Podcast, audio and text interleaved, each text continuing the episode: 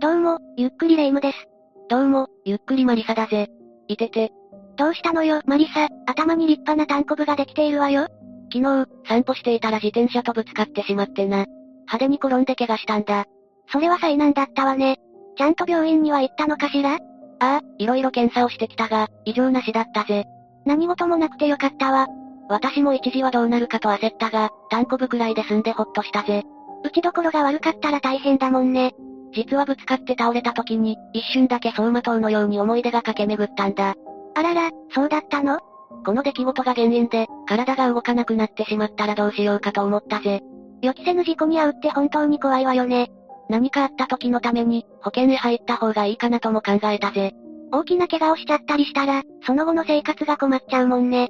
その時に保険金があれば、いくらかマシだもんな。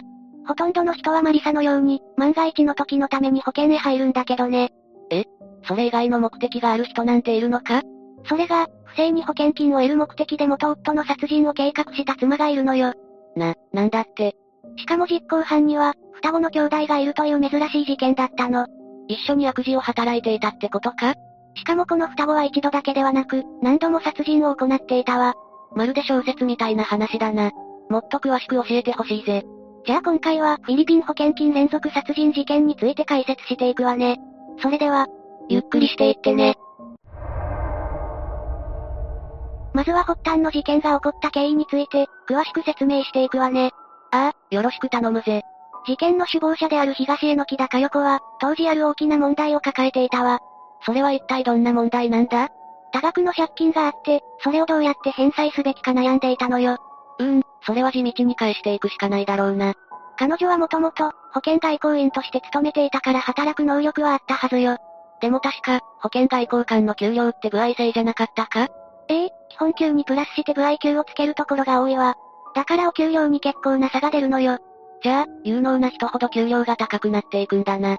でも、高級取りになるには、次々と契約を取っていかないといけないわ。営業能力が得意な人ならいいが、そうじゃない人は難しいかもしれないぜ。そこでかよこは、もっと簡単な方法で大金を手に入れようと考えたわ。おいおい、そんなうまい話があるのか彼女は、元夫の東江の木田茂さんを殺害して、保険金を騙し取る計画を企てたの。借金を返すために、元夫を犠牲にするなんてとんでもないな。支払い期限もあっただろうし、手っ取り早くお金が欲しかったんでしょうね。金欲しさに人を殺そうって考えるのはヤバすぎるぜ。かよこは計画を実行するため、殺しを請け負ってくれる人を探し始めたわ。自分の手を汚すのは嫌だったのかそれもあるでしょうし、確実に殺さないと保険金が受け取れないわ。なるほど、それで協力してくれる仲間が必要だったんだな。そしてかよこは、A という人物に元夫の殺害を依頼したの。すると A は、知り合いだった B に実行犯を集めるよう指示したわ。うまく人脈を使ったんだな。 A、そして双子の兄である松本明宏と弟の和弘、下浦栄一が集まったの。そこで実行犯となる3人に、殺人計画の具体的な内容を話したのよ。どんな内容だったんだまず、茂さんの殺害場所は日本ではなく、フィリピンであることを伝えたわ。国内で殺害してしまうと、簡単に足がつくからか海外で事件を起こしても、日本へ帰国すれば逃げ切れると思ったんでしょうね。捕まってしまったら、計画が失敗に終わってしまうもんな。そうね。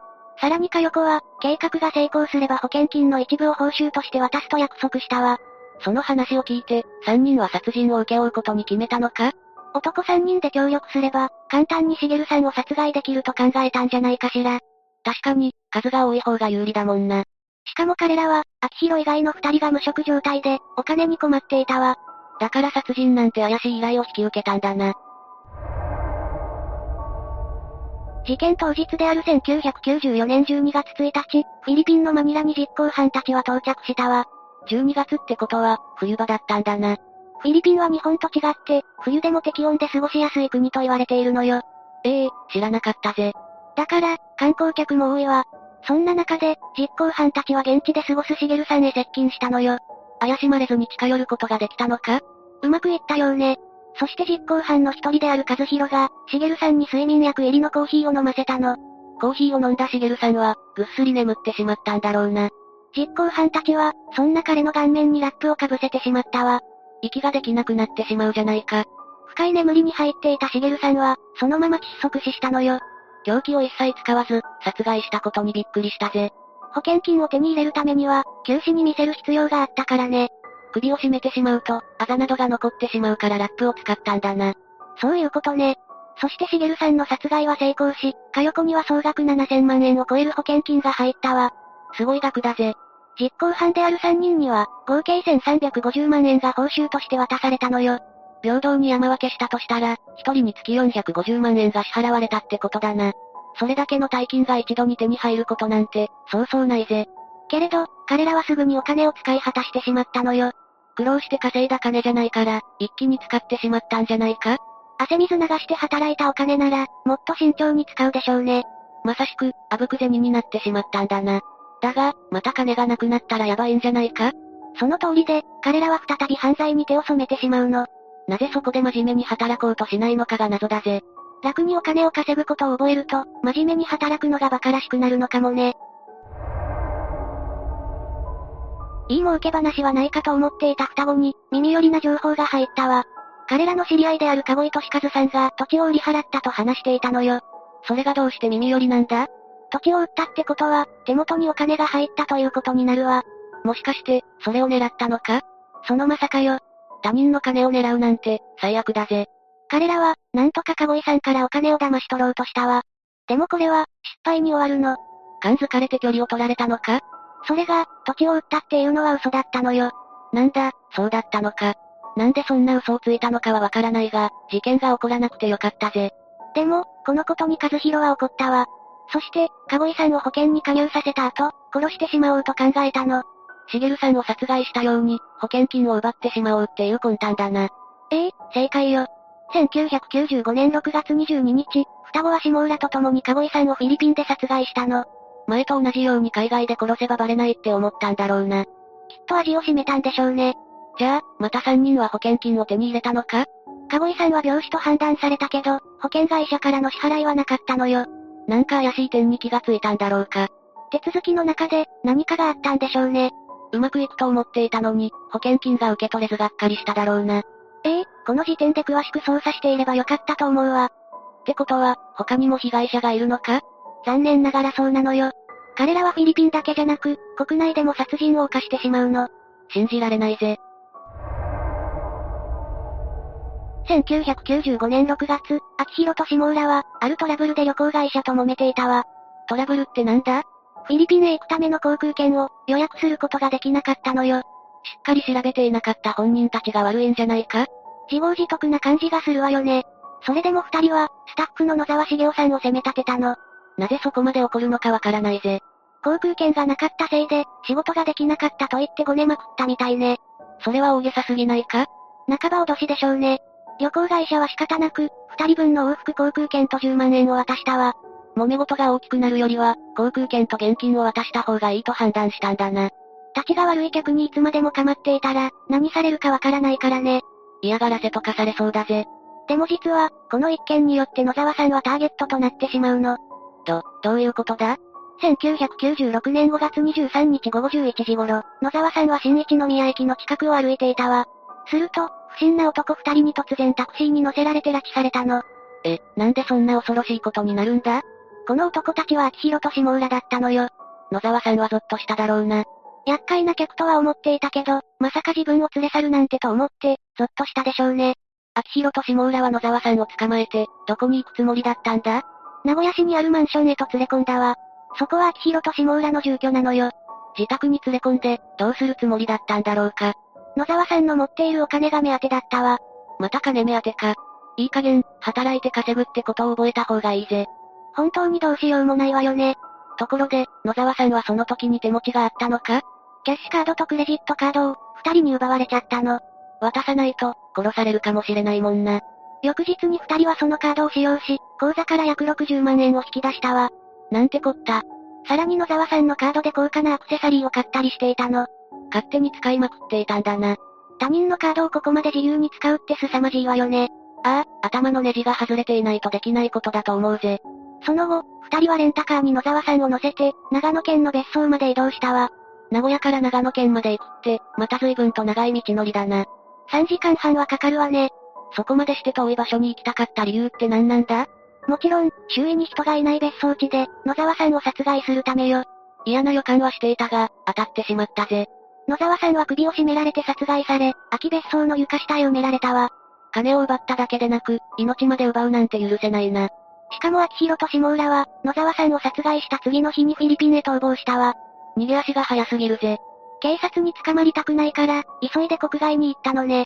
そういえば、弟の和弘はどうしたんだ和弘も消費者金融から不正にお金を借りて、フィリピンへ逃亡していたわ。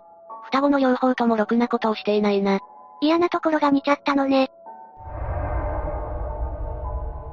約1ヶ月の間フィリピンにいた秋広と下浦は、帰国してすぐ警察に逮捕されるの。おお、警察が待ち構えていたのか。行方不明となっている野沢さんと、最後に接触した人物はこの二人だからね。犯人じゃないかって怪しまれていたんだな。そして二人は取り調べの中で、犯行を認めたのよ。でも彼らは野沢さんだけじゃなく、茂さんや籠井さんも殺害したよな。フィリピンでの事件も警察は捜査していたわ。把握はしていたってことか。その証拠に、秋広と下浦を逮捕してから約4ヶ月後に、和弘も捕まえたわ。実行犯を3人とも確保したんだな。さらに警察は、首謀者だった佳代子も逮捕したのよ。全員一気に検挙されて安心したぜ。ちなみに佳代子が元夫の殺人を依頼した A と実行犯を紹介した B も捕まったわ。犯罪に加担したからかええ、そして裁判で、実行犯3人は死刑を言い渡されたわ。身勝手な理由で次々に人を殺したんだから、極刑でも仕方ないと思うぜ。実を言うと、兄弟揃って死刑判決を言い渡されるのは44年ぶりなのよ。すごく珍しいことだったってことか。そうね、滅多にないことなんだと思うわ。兄弟どちらかが道を踏み外すならまだしも、両方はなかなかないよな。ちなみに佳代子は無罪を主張していたけど、無期懲役になったわ。